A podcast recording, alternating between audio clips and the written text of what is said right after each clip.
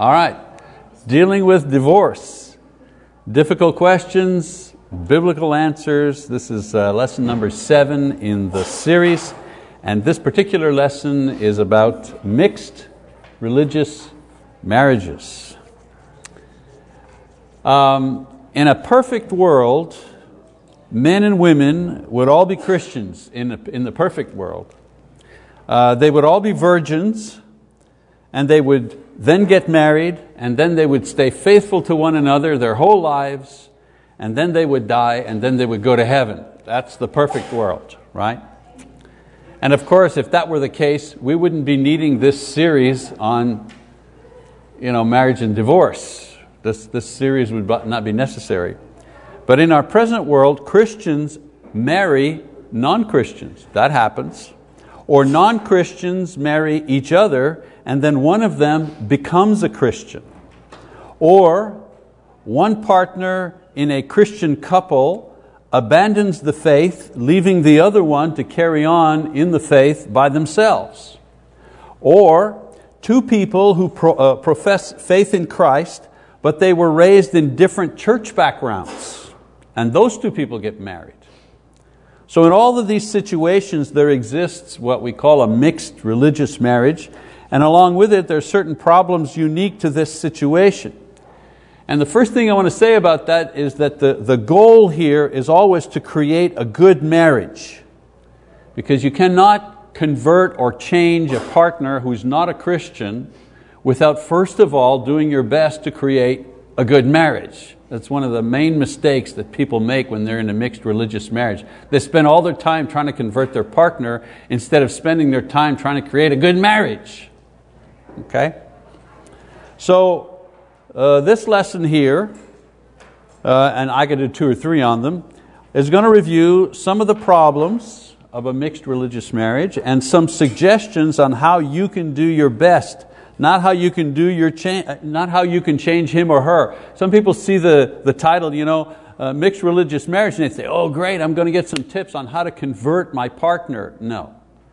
No, this is getting tips on how to make a, a good marriage out of a marriage with two people who have different religious backgrounds. Okay? Well, let's talk about the Bible first and foremost. The Bible recognizes and accepts that such marriages exist. In first or second Corinthians, excuse me, chapter 6, Paul says the following. In verse 14, he says, Do not be bound together with unbelievers, for what partnership have righteousness and lawlessness, or what fellowship has light with darkness? Or what harmony has Christ with Belial? Or what has a believer in common with an unbeliever? Or what agreement has the temple of God with idols? For we are the temple of the living God, just as God has said, or just as God uh, said, I will dwell in them and walk among them, and I will be their God, and they shall be my people. So this passage here originally was a warning to Christians not to be yoked in a relationship with the pagans of that time. What he's saying is that Christians have no business dealing with any of the disgusting pagan practices of the times. In those days, pagan religion often involved sex orgies and all kinds of idol worship, all kinds of debauchery. And so Paul is saying, you're a Christian, what, what do you have to do with, with the pagan religions and those who follow this. Now, this passage here can include marriage to someone who was involved in a pagan lifestyle. And the point of the passage was to avoid the activities excuse me, of paganism. So some have used this passage here to say that a member of the Church of Christ cannot marry a member of the Nazarene church. And they said, well, it says it right here, you know, you know believers can't be yoked to unbelievers. Whoever said somebody who, who's in the church of the Nazarenes an unbeliever? So that's what happens when you, when you take a passage and you stretch it to make it fit what you want it to say. And to, to, to say that this passage here says that a member of the Church of Christ is forbidden to marry somebody who's a, a Baptist you know, is not, you know, they're, they're stretching it way too far. You're not talking about people who have a difference of what they believe about Christ. He's talking about pagans, idol worshippers, people who practiced you know, sexual orgies in their religious rites. He's talking about those kinds of people. So it, it's true that mixed religious marriages are difficult, and the general principle is that we shouldn't yoke ourselves unequally. That's wise advice in general. But you know, the same is true for two people who have you know, way different temperaments or education or finance or race. There's nothing in the Bible, for example, that says a white uh, man cannot marry a black woman. There's nothing in the Bible that says anything about that. I know there were laws in this country years ago that forbid that, but it wasn't based on the Bible. There's nothing illegal about that. Uh, the Bible doesn't forbid that. However, wise parents of both of these people will say, there's nothing that prevents you to marry, but understand that you're going to have an extra step of difficulty in your marriage. Why? Because you come from two radically different cultures. That's why. It's the same thing if someone who is very poor and grew up very poor and someone who grew up very rich and they decide to marry, they're allowed to marry, but they need to understand that they're going to have, you know, some, they're going to have some issues about money and about value and about handling money because they come from totally two different places. All right, so we need to kind of understand that idea. Paul wasn't even including a Christian who married a Jew. It wasn't against the Bible if a Christian married a Jew. Would they have problem? Absolutely. All right? So, Second Corinthians deals with a believer and actually pagan things and pagan people. Not two believers with different backgrounds or even a believer with an atheist, because an atheist isn't a pagan. An atheist doesn't believe anything. A pagan believes in worshiping idols. So let's, let's get that idea straight you know, from the get-go, all right? So in 1 Corinthians 7, uh, we'll read that in a minute. In the first century, religiously mixed marriages of the extreme kind, like pagan and Christians, were present in the church. and Paul addresses their concern. Now he says, don't do this, right? But they, they existed at that time because many people in the first century who became Christians were already married to people who were pagans. so, what, does he, what advice does he say to those people? Well, first of all, he says, don't divorce. Let me read the verse he says, But to the rest I say, not the Lord, that if any brother has a wife who is an unbeliever and she consents to live with him, he must not divorce her. So, in a situation like this, the believer, the Christian, might have thought, well, my, my partner is a, a non believer. I guess I have grounds for divorce. And Paul is saying to that person, no, you don't. That just because your partner is not a believer, that's not a reason to divorce them. Just because a partner becomes unfaithful religiously, this is also not grounds for divorce. Second thing, this time verse 13, he says, live in peace. Remember, he's talking to religiously mixed here. He says, live in peace. And a woman who has an unbelieving husband and he consents to live with her, she must not send her husband away. Note the common thread here is that the unbeliever wants to, lead, uh, wants to live in peace. The acid test for staying together is not the conversion of the unbeliever, it's their willingness to live with the believer in peace despite their differences in the faith, or faith and non faith. Of course, Paul assumes that the believer will not abandon the relationship, so he puts the decision on the non believer's shoulders. Okay? Number three, he says, your marriage is valid. He says, for the unbelieving husband is sanctified through his wife, and the unbelieving wife is sanctified through her believing husband, for otherwise your children are unclean, but now they are holy. Another passage where there's been you know, terrible misunderstanding. Some people think that it isn't a marriage in God's eyes if one of them is an unbeliever. Right here, Paul says that's, that's not the case. If this were true, every non Christian couple would be living in adultery. What about two Hindus marrying? They're not Christians. Does God recognize them? Of course. God recognizes any marriage that fulfills His mandate. A man, a woman committed to living together as husband and wife for life. Uh, whether you're a Hindu, an atheist, a, Muslim, a, you know, any, anyone, that's what God requires for Him to recognize a valid marriage. Whether you believe or not, it doesn't make any difference. So the marriage is valid. God also recognizes the marriage and blesses it because of the believer. In, in this particular case, if it's a believer and a non believer, blesses it in the sense that through the believing partner, the unbeliever and the children have access to the gospel. They have access to prayer. They have access to the influence of the Holy Spirit. And in this way they are sanctified. It doesn't mean just because an unbeliever is married to a believer, the unbeliever is automatically saved. Some people have used this passage to say that. Well, that's not what he's saying. He's saying you're the only one that has the gospel, the Spirit, you know, the understanding of spiritual life. The unbeliever has no other source. So in staying together, your unbelieving partner at least has a chance to be exposed to the gospel, and at least your children have a chance to be exposed to the gospel. Just like Timothy, right? His father was a Greek, right, an unbeliever, and his mother was a believer. And because of the influence of Timothy's mother and grandmother, they're the ones who taught him. You know, from an early age you have known the holy writings which are able to make you wise unto salvation, 2 Timothy 3.15. So Uh, this is exactly what Paul is talking about here.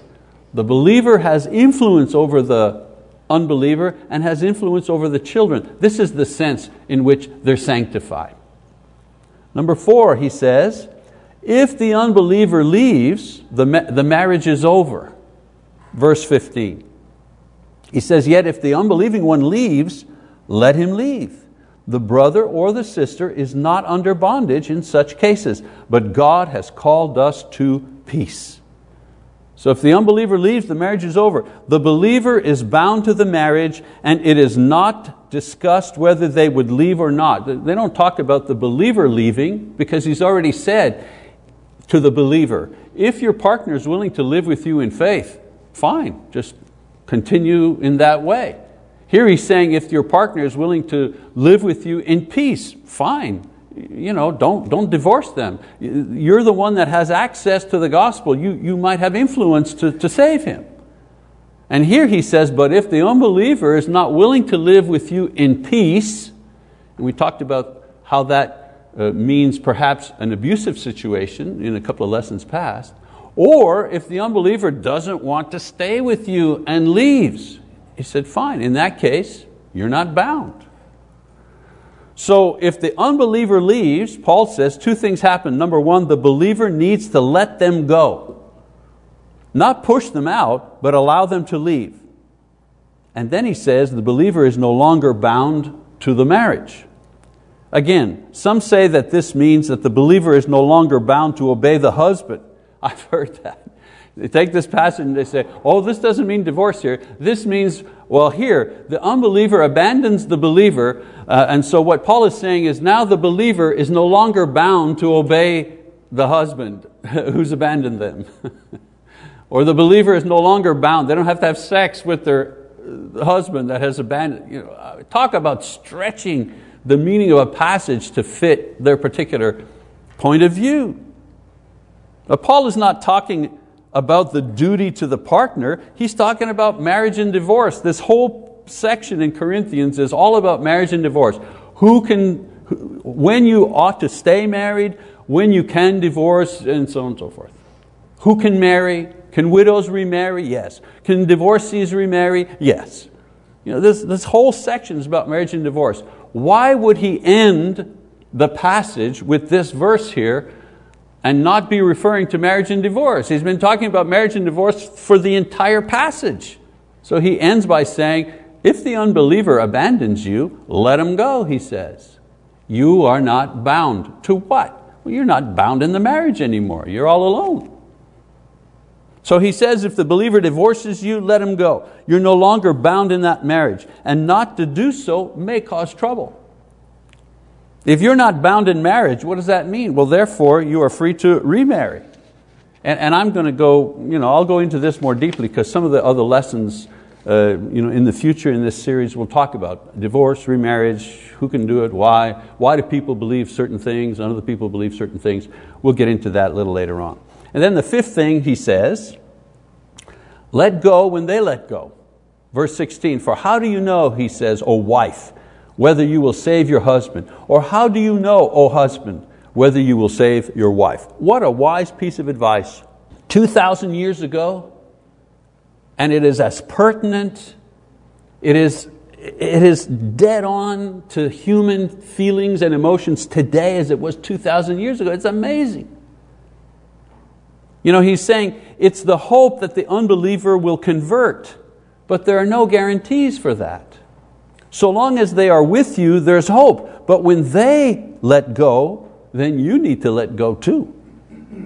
Keeping them against their will causing trouble, that's not going to save them.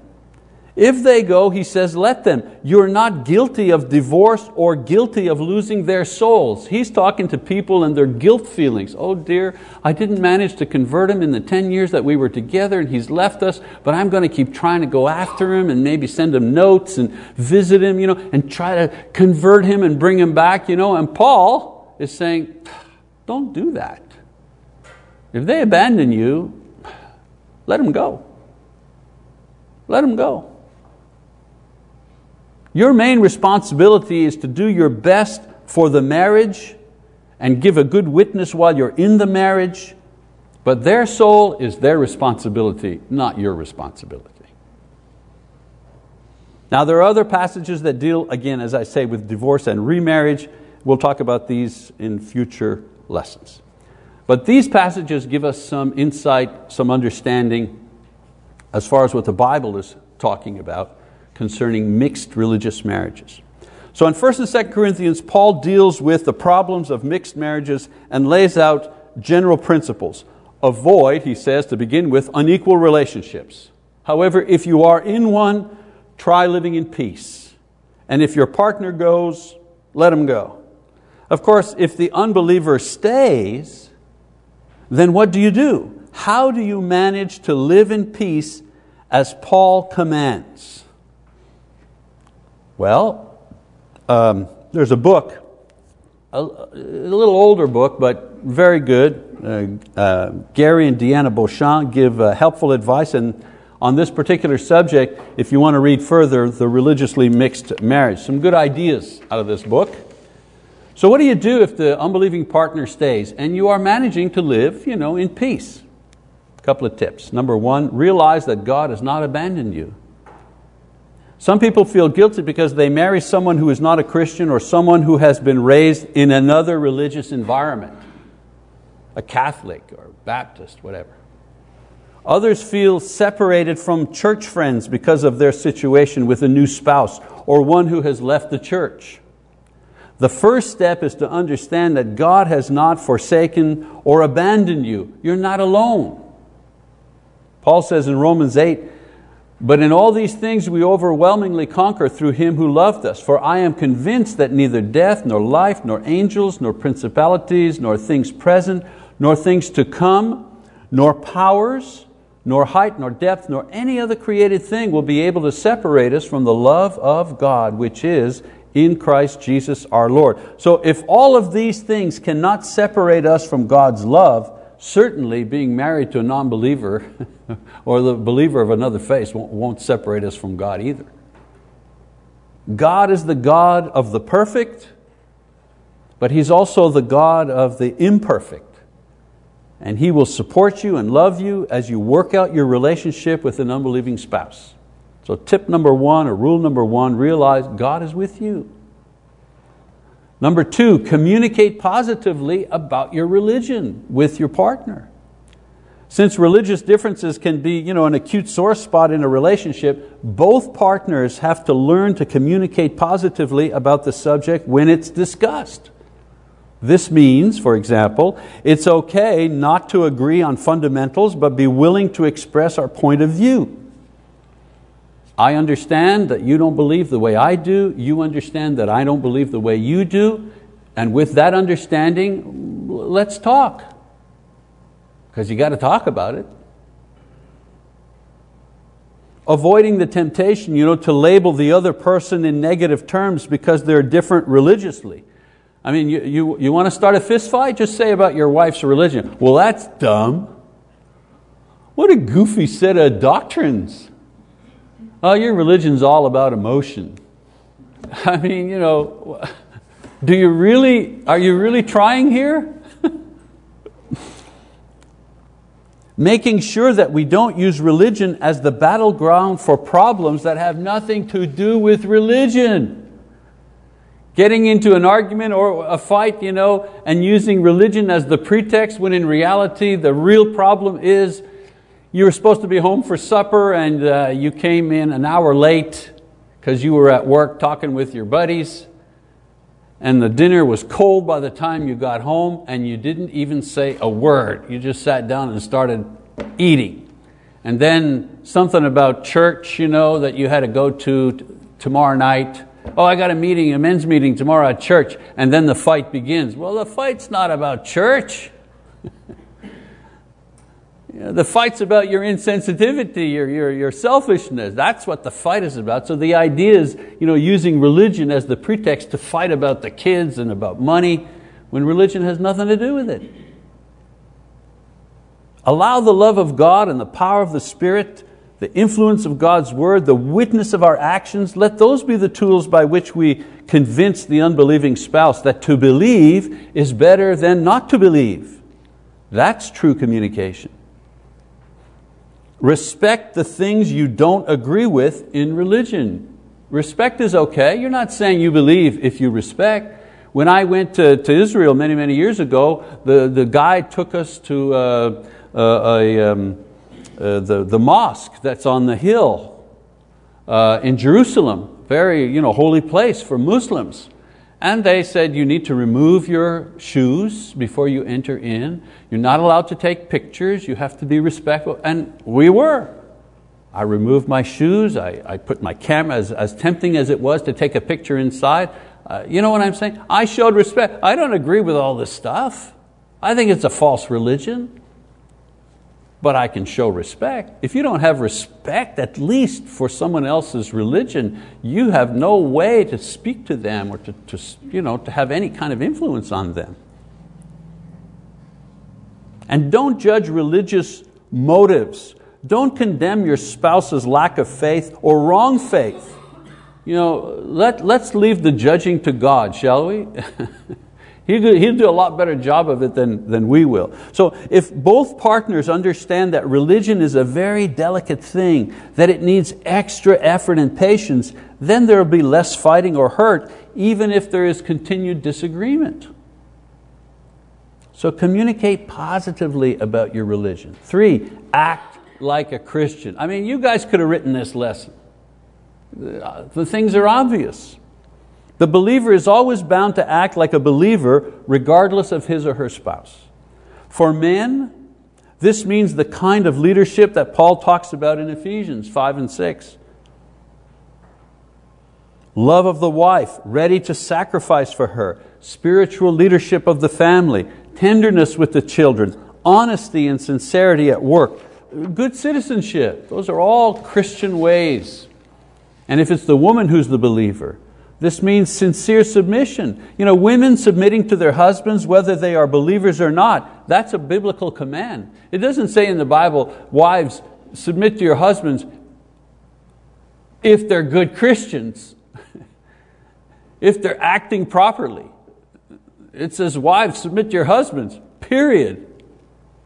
It's not all, it, it, that is made much more difficult if the husband's a non believer. Okay?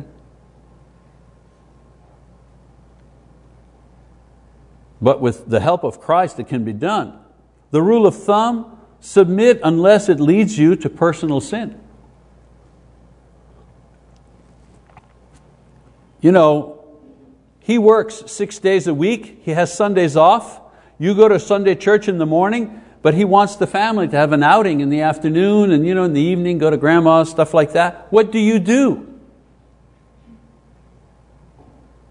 Acting like a Christian in this context is difficult because the unbelieving partner may not understand all of your struggles and personal issues. But the best view of Christ they will get is watching you how you act, not listening to what you say. Number four, identify and keep your priorities. Let me show you the priorities list. On the left, this is the priority God first, then your mate, whether your mate is a Christian or not. And then your children, and then the church, and then the world. When I say the world, I'm, I'm speaking of you know, your career, entertainment, vacations, voting, you know, the world.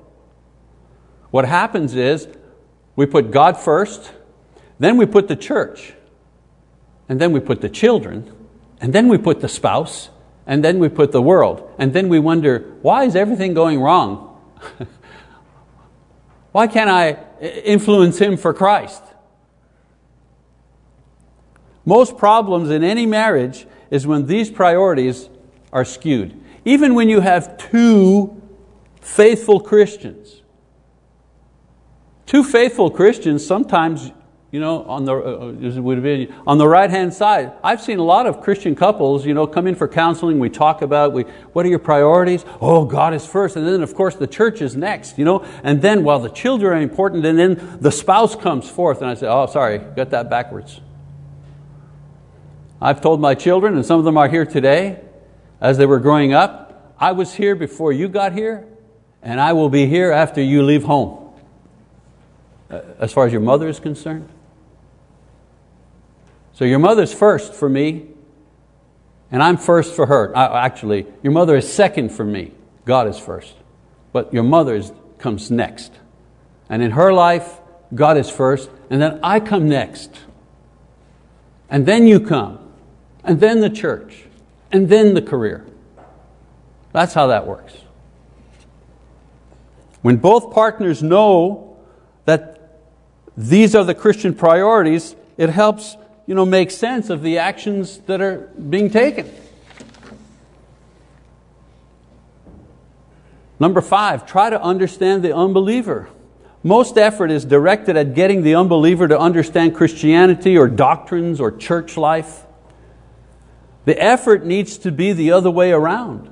The Christian spouse needs to make an extra effort to understand what the non believer feels they're not like you in faith and practice. They need to be understood, not to change them, but rather to know and to empathize and to love them better. Because understanding will minimize criticism and open up a whole new avenue in the relationship. So here are some common complaints and concerns, not of believers, here are some common complaints of non believing or no longer believing or different believing spouses. The most common complaints. Ready? Lack of comfort. They're not comfortable with religious services. They're not comfortable with Christian social activities. Why? They don't want to do the wrong thing. They don't want to say that, they don't want to look stupid. They feel uncomfortable because they think that church members are spotting them or judging them as second class citizens. Oh, you're Mary's husband, yeah. And then, you know, in between, the guy who's never here. the guy who doesn't allow her to go to the women's retreat because it conflicts with his hunting weekend. Oh, you're that guy.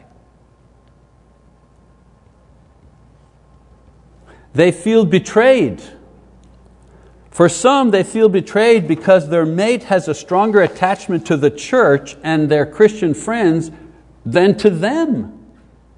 You love your Christian buddies more than you love me. No, I don't. Sure, you do. You spend way more time with them than you do with me. And it's especially true when the mate becomes a Christian after marriage. Oh, that's traumatic. Because everything changes all of a sudden habits, activities, friends. You know, you're going along great for seven years. Yeah, it's great. We're having a great time. Marriage is wonderful. Blah, blah, blah. A little kid comes along. God, number two comes along. Man, I'm sure I love you. You're the best. What a great marriage. And all of a sudden, somebody becomes a Christian. They go to a meeting, they study with a friend, they have a home Bible study, blah, blah, blah, and they become a Christian. And they say, Guess what? I'm a Christian. Okay. So I won't be here Sunday morning anymore. I won't be at home. You know, when we used to sit in bed and read the paper and have coffee, I'm not doing that anymore. I'm going to church now. Okay. I want to be supportive. Oh yeah, and I'm not going to be here Wednesday nights either because you know, we have church service on Wednesday. Oh, all right. I don't know about you, but I would feel betrayed. What happened to my wife? Where'd my wife go? Man, a lot of stress, a lot of hurt. Self persecution. Non Christian spouses, you know, they still have to deal with sin and fear and guilt and shame and disappointment in themselves, but they don't have the comfort of the cross. They don't have avenue of prayer. There's no final solution to their spiritual problems that they feel but may not be able to articulate yet. They don't accept Christ as the solution to their problems, but they still suffer the consequences of their problems. While their mate is, tra la la, I'm going to heaven. panic, panic. Some feel that their partner is moving ahead of them or is committing themselves to someone or something that they are not part of. And their response is usually one of three. Well, I'll just get some extra hobbies. A lot of men, you know, their wife's gone Sunday morning, so Sunday morning they, they figure out a new hobby. They go to, I don't know, a coffee joint and read the paper by themselves. I don't know. They just figure something else to do with their time. Or I'll cause trouble. Every Sunday morning, I'm going to do something that's going to interfere with the preparation of my wife and the two kids to go to church. I'm going to say, hey, hey, hey, you didn't iron my shirt. I need the shirt today. You know, well, honey, it's 20. I'm going to be late. Ah, I need my shirt. You know, passive aggressive stuff.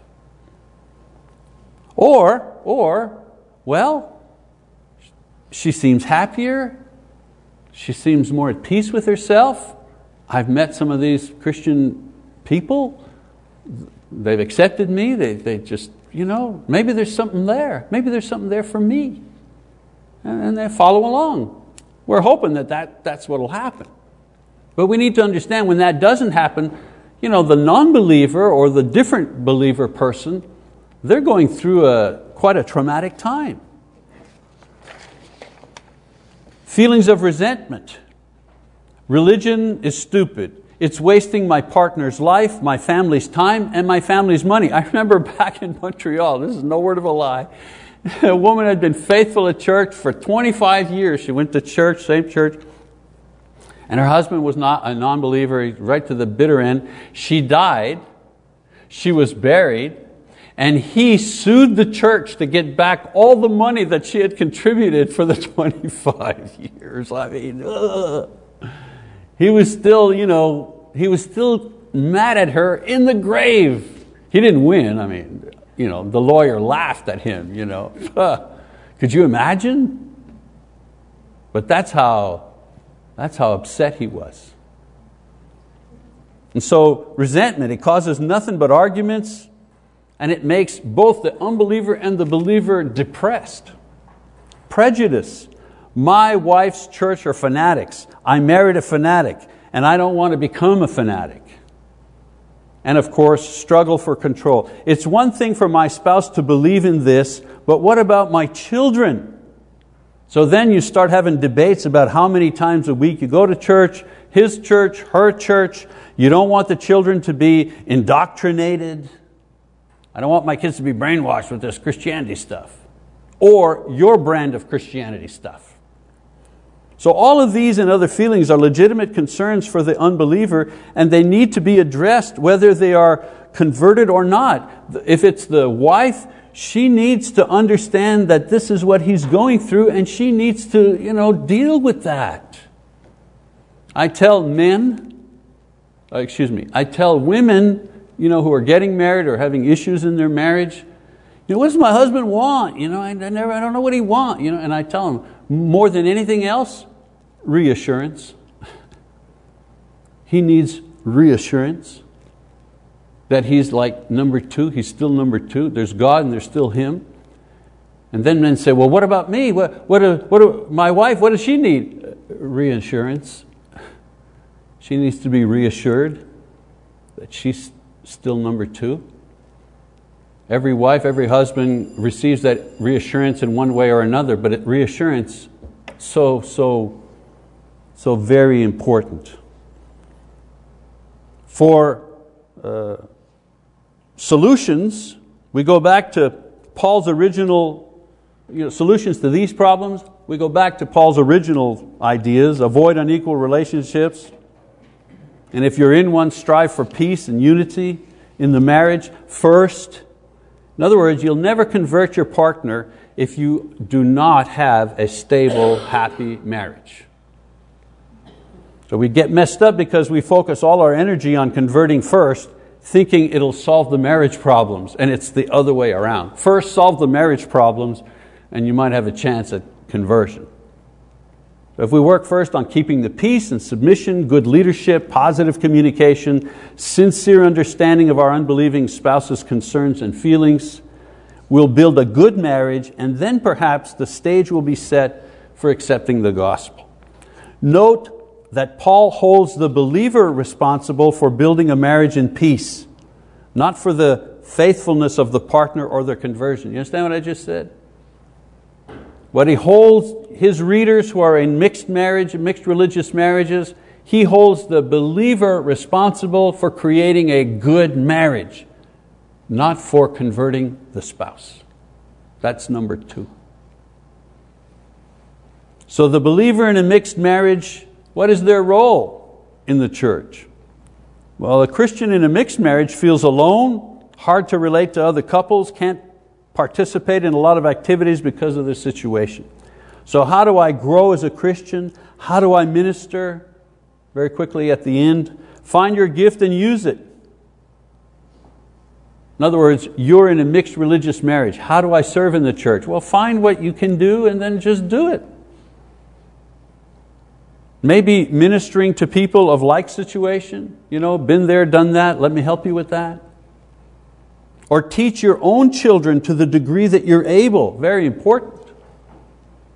And then, of course, prayer ministry. You, you, you don't need to have a believing partner in order for you to have a successful and dynamic prayer ministry in the church. I finish here with just a quick little story. Uh, a fellow named Ernie in a church back in Canada Went to church with his wife for 25 years, every Sunday, every Wednesday. He was not a believer, never been baptized, every Sunday, every Wednesday. He was more faithful to services than half of the, half of the congregation. He was always there.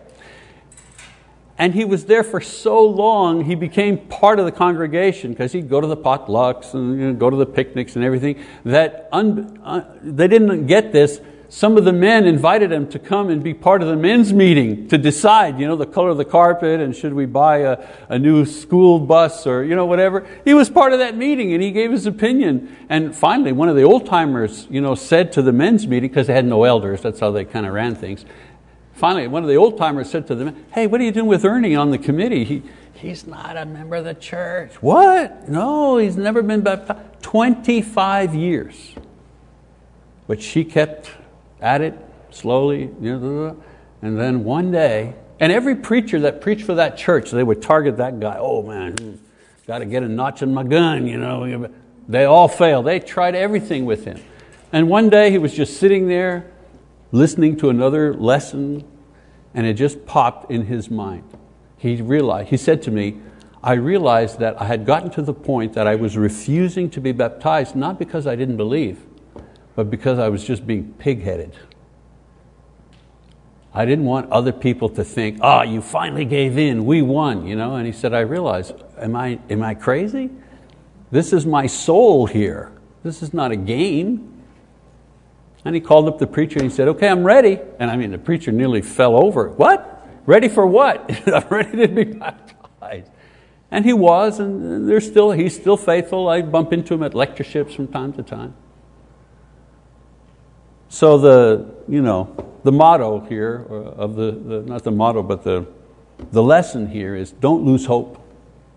You know, sometimes it's a very long process. Don't lose hope. You just be the best Christian you can be and try to create the very best marriage that you can and leave the rest to God and the Spirit working.